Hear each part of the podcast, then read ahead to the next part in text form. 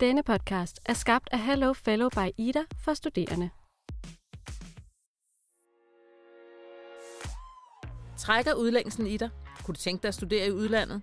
Hej Nikolaj, det var dejligt at se dig. Tak fordi jeg måtte komme. Vi taler med en, der har prøvet det, og også med en, der hvert år rådgiver dem, der pakker deres kuffert og tjekker ind på et uddannelsessted langt fra Danmark. Jeg hedder Nikolaj Sten, og jeg er 26 år gammel. Jeg bor pt. i Hvidovre og har læst maskiningeniør på DTU siden september 17. Jeg er nu på mit syvende semester, syvende og sidste, og det er så som maskiningeniør. Jeg tog på studieophold til Austin, Texas i USA den 10. januar 2020, og skulle egentlig først forlade landet den 21. juni, men der skete så lidt undervejs på grund af corona, så jeg blev kaldt hjem. Der læste jeg selvfølgelig tilsvarende fag til det, jeg læser herhjemme som maskiningeniør, hvor det sådan en til en var meget det samme, jeg læste, men tingene var selvfølgelig på en lidt anden måde og en lidt anden struktur, end vi gør det herhjemme. Hvad var det, der trak ved det sted? Hvorfor valgte du det? Grunden til, at det trak øh, at komme ud, det var egentlig oplevelsen, og fordi jeg, fordi jeg tænkte, det, det skulle at opleve lidt nu, mens jeg kan, fordi snart er jeg færdiguddannet, og så er der måske en kæreste eller nogle børn eller et eller andet, der kommer ind. Og så er det ikke lige så fleksibelt. Så det var med lige at, at brænde den af til sidst her, som man nu kan. Øh, men jeg tog til USA, fordi først og fremmest, så ville jeg gerne opleve USA. Jeg har aldrig været der, og det er sådan lidt et mytisk land, hvis man godt kan lide at se film, eller høre musik, eller spille spil, eller whatever. Så det var, det var sådan en af drivkræfterne. Så var der sådan noget helt basalt, som altså, det er rimelig godt vejr i Austin, samtidig med, at det er sådan ok dårligt vejr her, tilsvarende tidspunkt. Noget af det, der sådan triggede mig både, som kunne skræmme lidt, men som også var... Altså, jeg, jeg er en person, der sådan... Åh, det bliver svært. Nå, men så gør vi det. Øh, det er blandt andet, at de har det her... Øh, imperial system, som de kalder det, hvor vi har det, vi kalder det metriske system. Altså sådan centimeter og kilo og så videre, hvor de bruger fod og inches og sådan noget.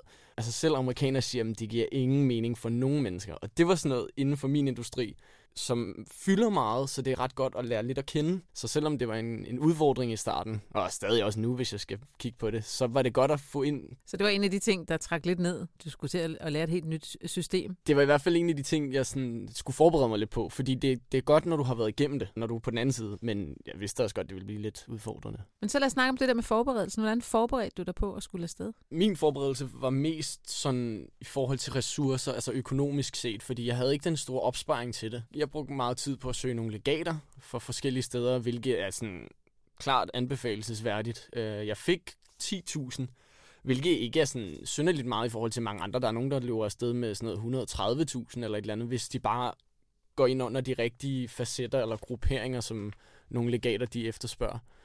Så forberedte jeg mig selvfølgelig sådan lidt mentalt på, hvilken strategi vil jeg bruge i forhold til, det handler jo meget om at møde nye mennesker, og man er nødt til at indstille sig lidt på, at der sker en masse nye ting, så, så man må ikke, eller man skal passe på i hvert fald ikke at lukke sig selv inden og sådan beskytte sig selv lidt for meget, fordi det handler netop om at rykke ved nogle grænser.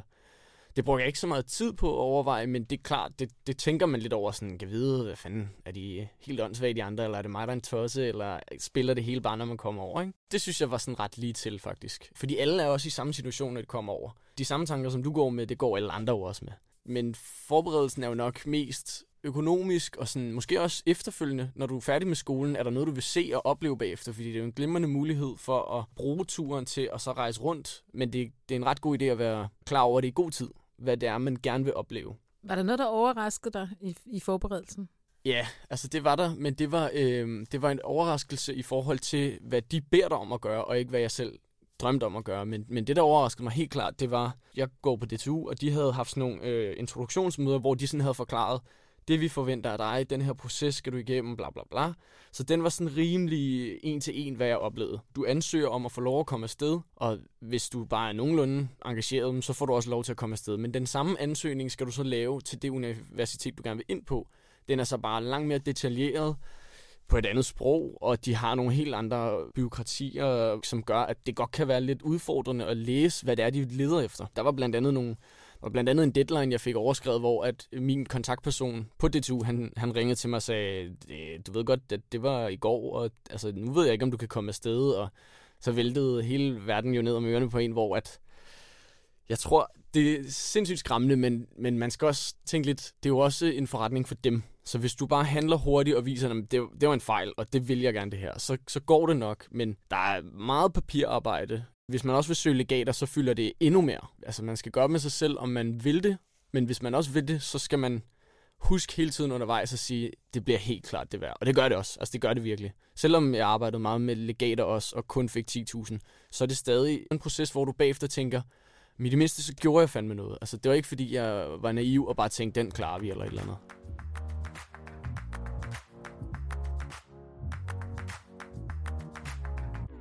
Nu tager vi ud i lufthavnen, og du uh, kører op ad rulletrappen med din, med din kuffert, Ja. og du skal til at afsted der. Hvad, hvad er det for nogle forventninger, du har der, lige da du skal til at, at sætte dig ind i flyveren? Den tanke, der sådan slog mig mest, det var, øh, hvor fanden skal jeg bo henne? Fordi det, der er med USA, eller i hvert fald det her tilfælde, jeg var i, det var, at jeg havde fået en bolig i sådan okay god tid. Jeg tror, jeg skulle flytte ind den 20. januar, eller sådan noget der. Men de havde introduktion til udvekslingsstuderende den 10. januar.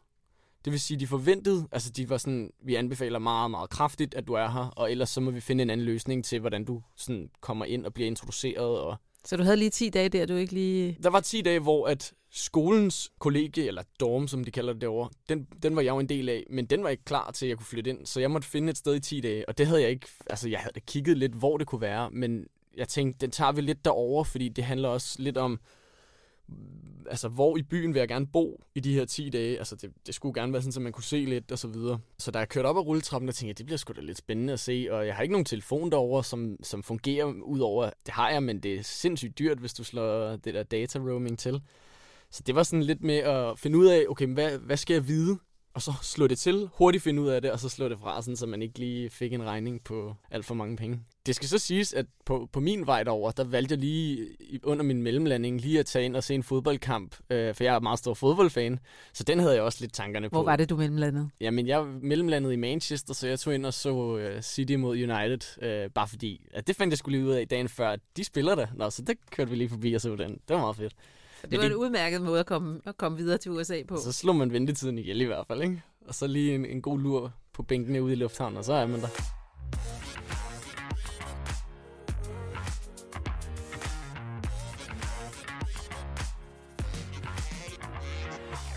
det var lidt hektisk. Altså, man skal have ro i maven, og man skal være indstillet på, okay, de første par dage, de bliver sgu lidt stressende, fordi for det første, så sker der rigtig mange ting, og du går med en stor oppakning, og jeg landede i Houston, så skulle jeg lige finde ud af, hvordan jeg kom derfra til Austin, og alt er bare anderledes, og alt er større, og fysisk belastning med alle de kufferter, og der er mange ting, man lige skal sådan, tage højde for. Hvis man bare er indstillet på, okay, der bliver lige et par hårde dage her, men så er det, så er det også rejsen, der starter efter det, ikke?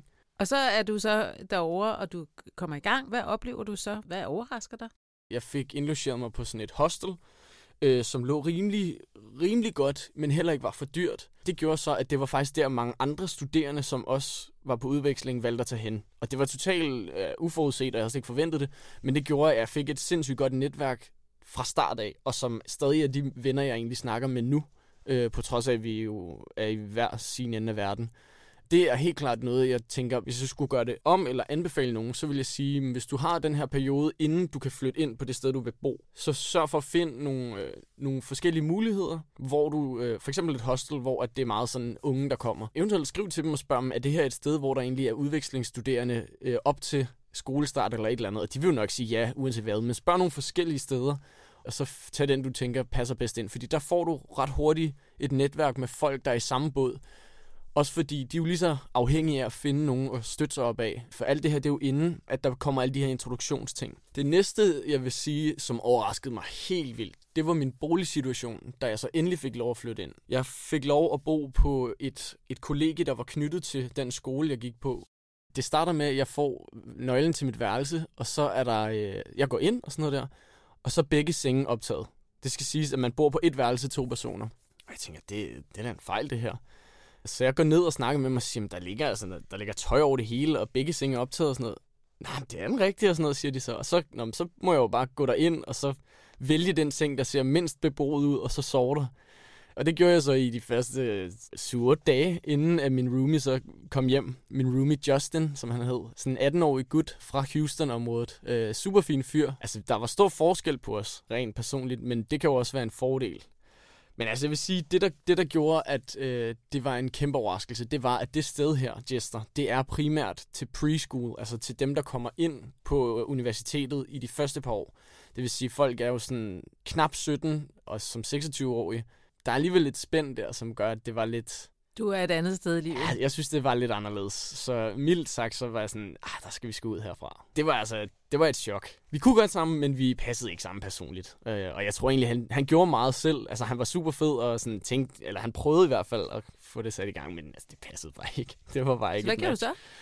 en lang historie kort, så tog jeg fat i øh, administrationen og sagde, det her det kommer ikke til at fungere. Jeg er nødt til at komme ud af det her, og så komme over på nogle af de private, hvor jeg kan se mig selv sammen med, med dem, der sådan er i samme sted. Og de andre steder, øh, som jeg så gerne vil hen, det er det, man kalder co-ops i USA, øh, som er privat ejet eller privat fundet. Og det er mere lidt ældre typer generelt, der hvor jeg var. Og det er heller ikke lidt, altså det er ikke lige så meget sådan, lidt ligesom man ser på film, at det hele er sådan, du ved, helt op at køre, og folk er sådan, som jeg vil sige det, lidt, lidt for fest og farver barnlige-agtigt, fordi der var fandme meget fest og farver i de her co-ops, men det var sådan lidt mere en voksen udgave, vil jeg sige. Og så er det der, hvor mange udvekslingsstuderende også hørte til. Og jeg var egentlig oprindelig af den opfattelse, at jeg ville helst prøve at mingle med lokal, altså lokale, fordi det var egentlig derfor, jeg var taget til USA. Men det, selvom man bor på co-ops, hvor det er meget er udvekslingsstuderende, så bor der også lokale samtidig med, at du går i skole med lokale, så det behøver faktisk ikke være en konflikt. Jeg fik det til at lykkes meget godt. Altså, jeg havde rimelig mange forskellige omgangskredse, hvilket jeg også synes var ret vigtigt. Brede det ud, sådan, så det ikke kun er én gruppe af udvekslingsstuderende, som du bliver vildt gode venner med, men forskellige grupper, for så lærer du også mere om dig selv og mere om forskellige kulturer.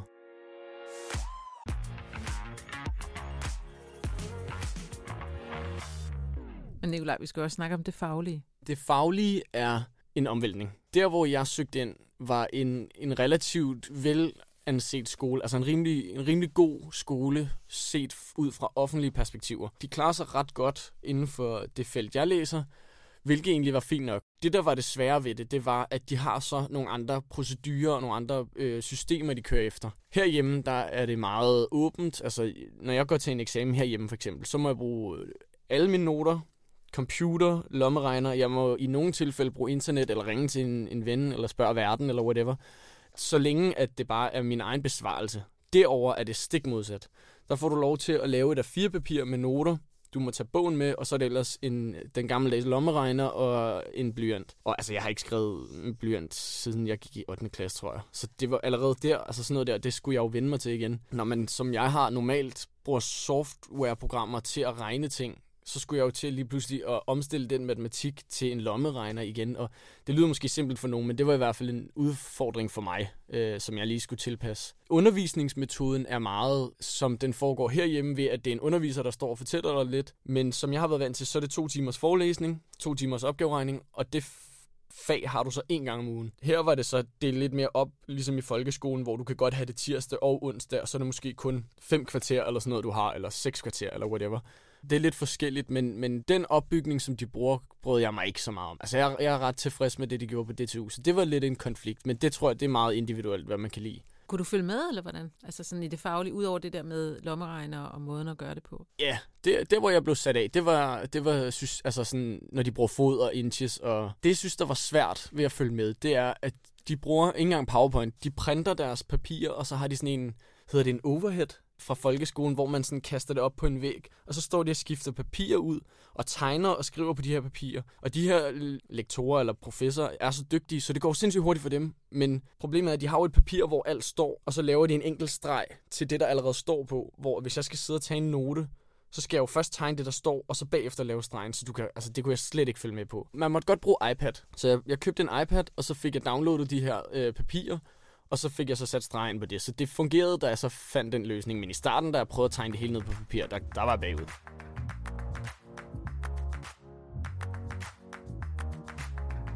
Hvis du nu skal se sådan ud over hele dit ophold, både fagligt og personligt, hvad er det så, du har fået ud af det?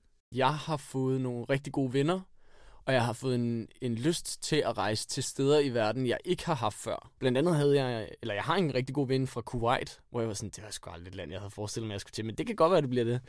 Det er i hvert fald sådan den ene meget åbenlyse ting. At du har fået appetit på verden? Ja, jeg har fået appetit på verden nogle andre steder, end jeg altid har haft. Fordi jeg altid har haft lyst til at komme ud og Jeg har altid tænkt, det kunne sgu godt være, at man skulle ud og arbejde i, i verden et eller andet sted. Men der er bare nogle second choices, der lige pludselig er meget mere indlysende for mig at vælge nu, fordi jeg har nogle relationer til dem. Derudover har jeg fået en bedre indgangsvinkel til udfordringer, forstået på den måde, at det kan sgu godt være, at det ikke lykkes, og så tager vi den bare igen. En udveksling kan også på mange måder være sindssygt svært, og det kan også være sindssygt hårdt. Øh, blandt andet, da jeg flyttede ind på det her dorm her, hvor at jeg kunne sgu godt mærke, at alle de andre udvekslingsstuderende, der boede sammen og hyggede og sådan noget der, der skulle jeg alligevel gå en halv times tid før og mødes med dem. Alt, hvad de lavede, var jo sammen, hvor der var jeg sådan ikke udenfor, fordi de var rigtig gode til at hive mig ind, men man følte sig sådan fysisk udenfor, fordi du gik altid glip af et eller andet jo, når de sad sent om aftenen eller et eller andet. Og der kunne jeg godt huske, eller der kan jeg huske, at jeg sad der nogle gange og tænkte, kæft, det skulle da, det var da ikke lige, hvad jeg havde forventet. Jeg havde da tænkt mig, at jeg skulle bo sammen med alle mine bros og bare hygge hele tiden. Og der tror jeg så, det er vigtigt lige at huske sig selv på, mm, var det det, man kom efter? Og hvis ikke det var, så gør noget ved det. Fordi det er relativt kort tid, man er der. Og det er kun dig, der kan løse det. Fordi der er ikke nogen, der sådan gør det for dig. Men hvis du prøver, især et sted som USA, hvor de typisk vil sige, det kan ikke lade sig gøre, så bare bliv ved. Fordi så længe du er høflig og, og kan argumentere for, hvad du er, altså hvad det er, du vil ændre, så kan du for det meste godt slippe afsted med det. Så hvis du nu skulle give det allerbedste råd til, at der kommer en yngre studerende hen til dig og siger, Nikolaj, jeg skal på udveksling, kan du ikke lige give mig nogle gode råd? Hvad er så det bedste råd, du trækker op? Det bedste råd, det er undersøg, hvor du gerne vil bo. Både inden skoleopholdet starter, øh, men også under skoleopholdet. Fordi det er afgørende over længere tid. Det er afgørende inden skoleopholdet, fordi der danner du ligesom en base i form af venner eller bekendte. Og det er afgørende på længere sigt, fordi hvis du ikke trives der, hvor du skal bo, mens du går i skole, så bliver det et relativt hårdt halvt år. Så det er ret vigtigt at, at gøre, hvad man kan for at prøve at undersøge, hvor kan det være fedt at bo. Og der er nogle ret gode muligheder, som jeg ikke var klar over. Kig på Reddit, gå ind på Facebook og find boligsider i den by, du skal ind i, og så spørg folk, fordi hvis de er allerede med på den her side, så er de ret villige til at hjælpe. Få al den viden, du kan inden. Det bedste råd til den forberedelse, man skal gøre sig ind i hovedet, om man så må sige. Hvad er det? Få øh, gjort klar for dig selv, hvorfor tager du afsted? Er det fagligt? Er det oplevelsen? Er det det ene eller det andet? Og så når du så har gjort det klart over for dig selv, så få lagt en strategi om, hvordan du opnår det. For eksempel for mit vedkommende var det meget oplevelsen. Så jeg skulle hurtigt gøre op med mig selv, at min indgangsvinkel skal jo ikke være, at jeg er sådan meget nej-hatten eller sidder med armene over kors. Det er jo at komme ud og møde folk og være interesseret i at lære mennesker at kende. Øh, og så, så går det sgu nok. Nu skal du møde International Partnership Manager Jeppe Du Stolris fra DTU. Han har de bedste tip om udlandsophold med til dig. Det, man kan få ud af et studieophold i udlandet, er jo, øh, er jo svært at summere op i meget, meget få ting, for der er virkelig mange forskellige aspekter. Ikke? Men det første, du plejer at nævne, det er sådan set, det pynter virkelig fint på CV'et. Altså, vi ved, at øh, især for en, for en ingeniørstuderende, der gerne vil ud have et arbejde bagefter, der, der, er det, der er det et plus. Og det er det blandt andet, fordi rigtig mange af de rigtig attraktive virksomheder, der er i Danmark og i udlandet, de ser internationale profiler som interessante. Og, øh, og det, at man har sat sig ind i et, i et andet land, en anden studiekultur, en anden kultur helt generelt, jamen det, det er bare et plus. På den næste side, der kan man sige, at der, øh, der får man en masse, masse gode venner. ofte i hvert fald, det er det, vi hører fra studerende. Så altså, ofte så sker der jo det, at når man så på udveksling, så øh, kommer man til at minkle rigtig meget. Øh, forhåbentlig også lidt med, med lokale øh, folk, men rigtig meget med andre internationale studerende. Og det vil sige, at når man kommer hjem fra et semester i udlandet, så, øh, så går alle, øh, så at sige, hver til sit og tilbage til deres hjemland. Og altså lige pludselig så har du sådan set øh, medstuderende fra hele verden, spredt ud over hele kloden. Og det er jo et, et vildt netværk, og et vildt socialt netværk at have. Så næste gang du skal til Vietnam, så kender du tre, ikke? Altså, så, så det er jo, det er jo en, en spændende ting at få med i bagagen, som der er mange, der nok egentlig ikke tænker så meget over. Når det kommer til forberedelsen, så skal man huske at starte ret tidligt. Det er nok, øh, det, er nok det vigtigste råd, man overhovedet kan give. Vi plejer at sige sådan cirka et år inden. Og det er, det er både, fordi der skal være plads til at få papirarbejdet øh, på plads. Og der, der er flere elementer af, af papirarbejde, kan man sige, i det her. Der er både noget omkring, hvad, hvad skal der til fra, fra det danske universitet, der hvor du læser i forvejen, for ligesom at få godkendt dit ophold. Og så er der den anden del af papirarbejdet, som mere handler om at falde til i det, det, det land, du skal til. Ikke? Altså, du skal jo finde et, noget bolig, du skal måske have et visum, du skal købe flybilletter, øh, alle de her ting og sager. Så det er jo en masse praktiske ting, der skal falde på plads. Og derfor er det ret vigtigt at starte i god tid når det kommer til sådan selve processen over for den udlandske institution, der hvor man skal hen, der, der er det meget forskelligt for, hvor, hvor, hvor meget arbejde, der skal ligges i det. Vi ser ofte vores europæiske partner, for eksempel, der er det en lidt mindre mængde af arbejde, men hvis du skal uden for Europa, kan det godt være ret så omfattende egentlig, hvad du skal fremskaffe af papirer og, og alt muligt. Så der, der, ser vi, der ser vi lidt en blandet, et blandet billede. Men det er selvfølgelig noget, der skal, der skal gøres. Så det kan være altid sådan noget som, du skal have dit karakterblad fra Dansk Universitet. Det er relativt simpelt. Det, det skal man som regel have, have skaffet frem, så de kan se, at du er klog nok til at komme derhen. Og så er der den anden del af det, det kan være sådan noget som nogle gange, så spørger de om pasnummer. Altså fordi at de skal måske udstede nogle papirer til dig, og der skal stå et pasnummer, så skal de jo have det. I nogle andre lidt specielle, underlige tilfælde, så skal du opgive din mors øh, navn, inden hun blev gift, for eksempel. Det er heldigvis sjældent, det sker, men, men nogle gange sker det. Og det er meget forskelligt fra tradition til tradition, hvad for en type dokumentation de egentlig har brug for. Så nogen ser det som en kæmpe, kæmpe opgave at skulle igennem den del, og andre ser det som sådan noget, der er relativt let overstået. Og det er simpelthen fordi, at partnerne er meget forskellige derude.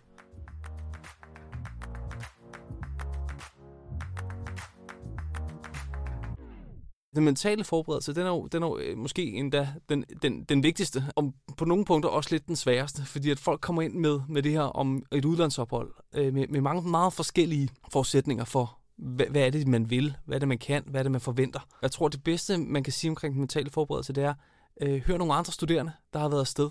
Få noget inspiration fra dem. Vores erfaring er, at, øh, at studerende, som der kigger rigtig, rigtig øh, grundigt på det, inden de tager afsted, de får også det meste ud af det, og, og ender et sted, hvor de, hvor de er rigtig glade for at være der. Øh, det er heldigvis langt de fleste, der i øvet gør det, skal det siges. Jeg tror, det er 95 procent af de studerende, vi sender ud, de vil anbefale det til andre studerende øh, aktivt. Det er jo noget af en succesrate. Men ikke desto mindre, så det der med at blive, øh, blive mentalt forberedt, det, det er meget at gøre sig overvejelser sådan, sådan, hvad for noget type, type kultur vil du gerne hen i? Altså, hvad er det for en oplevelse, du går efter? Og hvad er det, du gerne vil have med dig hjem i bagagen, når du kommer tilbage?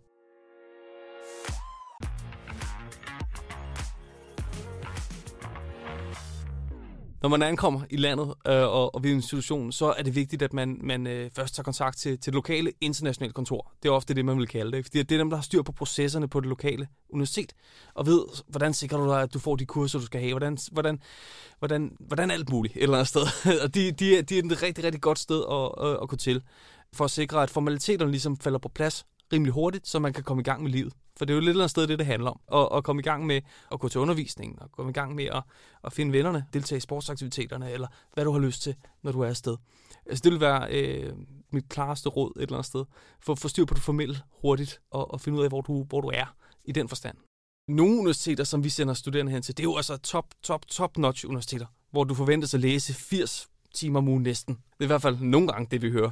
Øh, hvorimod andre steder, jamen, der er det noget mere øh, afslappet, hvad angår den del. Ikke?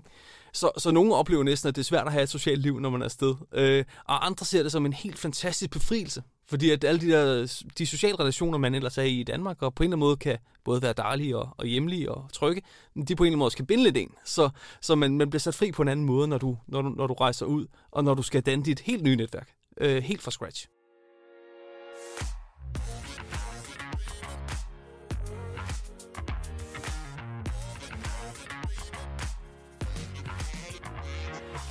Hvis nu, at det ikke fungerer, hvis nu man kommer ind i en situation, hvor, at, øh, hvor tingene går lidt skævt, og det kunne både være fagligt eller socialt, eller, eller hvad det kunne være, øh, så vil jeg altid anbefale, at man først snakker med, med det internationale kontor. Der, hvor man, hvor man er kommet til. De er som regel de, øh, de, de gode ikke? Øh, til, at, til at hjælpe en i alle mulige forstande. De vil nok også hurtigt videreformidle, at der er jo rigtig mange gode services på de her universiteter. Ligesom vi på danske universiteter har studievejledning og alle mulige andre hjælpemekanismer, så har man stort set altid også det på universiteter i, øh, i hele verden. Så, så der er tit rigtig meget hjælp at finde. Men, men den gode indgangsvinkel, det vil ligesom være det internationale kontor, for de vil, de vil have en anelse om, hvor man skal gå videre hen.